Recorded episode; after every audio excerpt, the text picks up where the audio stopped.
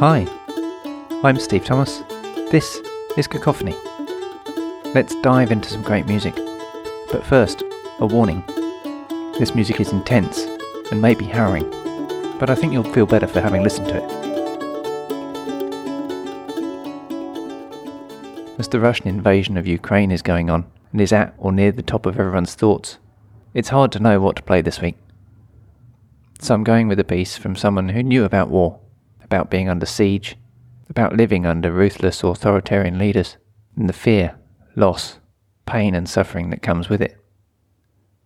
And he wrote great music that encapsulates all of that. Dmitri Shostakovich lived and worked during the Soviet period of Russian history, dying in 1975. And at various times he was out of favour, being rehabilitated as an artist, or he was the most lauded and important Russian living composer. Being out of favour was an exceptionally dangerous place to be, with exile or death the most likely outcomes. So Shostakovich attempted to walk a tightrope of acceptability, while still being true to his art. To not sell out, but to stay alive.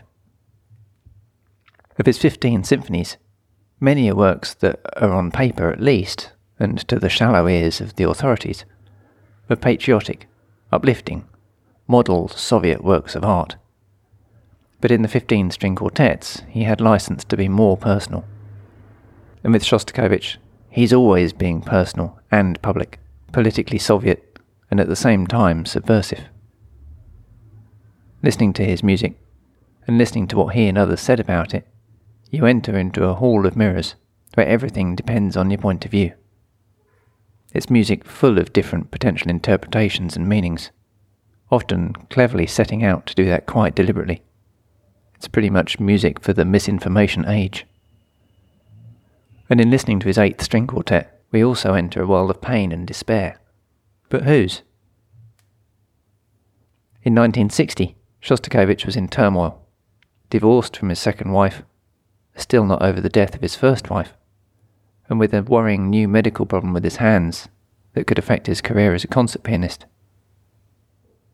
Perhaps most importantly, he had, for the first time, applied to join the Communist Party, something he'd previously vowed never to do, but which now felt impossible to avoid.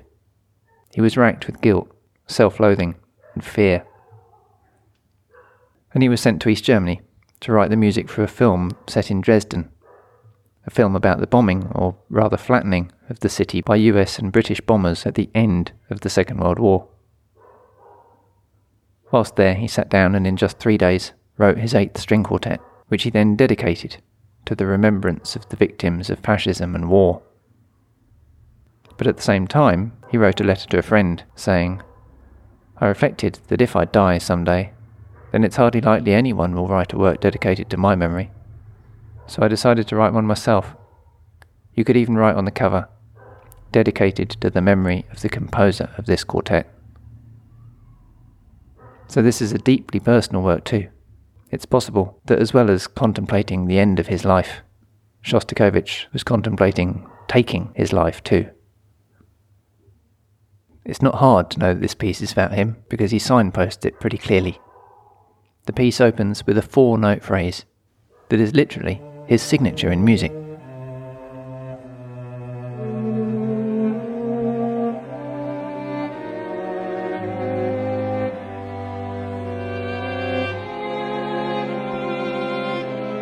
If you spell the start of his name in German, and you use the German names for the musical notes, you get D S C H. Or as we would write it musically, D, E flat, C, B.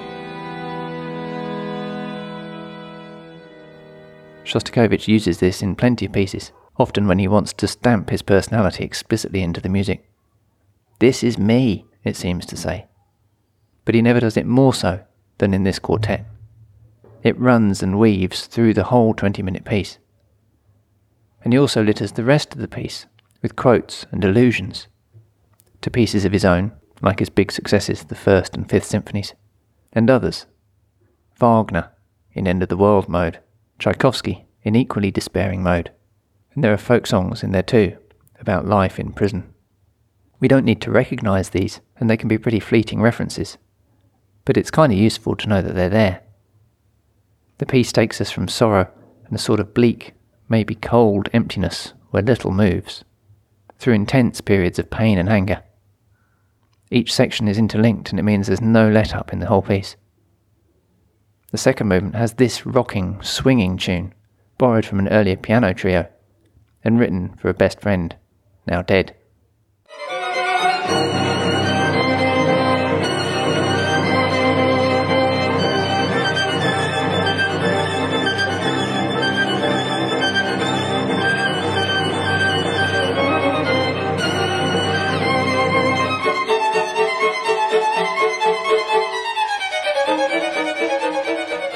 And the third section contains these repeated three stabbing notes, often likened to cannon fire, with maybe that disturbing drone underneath representing bombers in the air.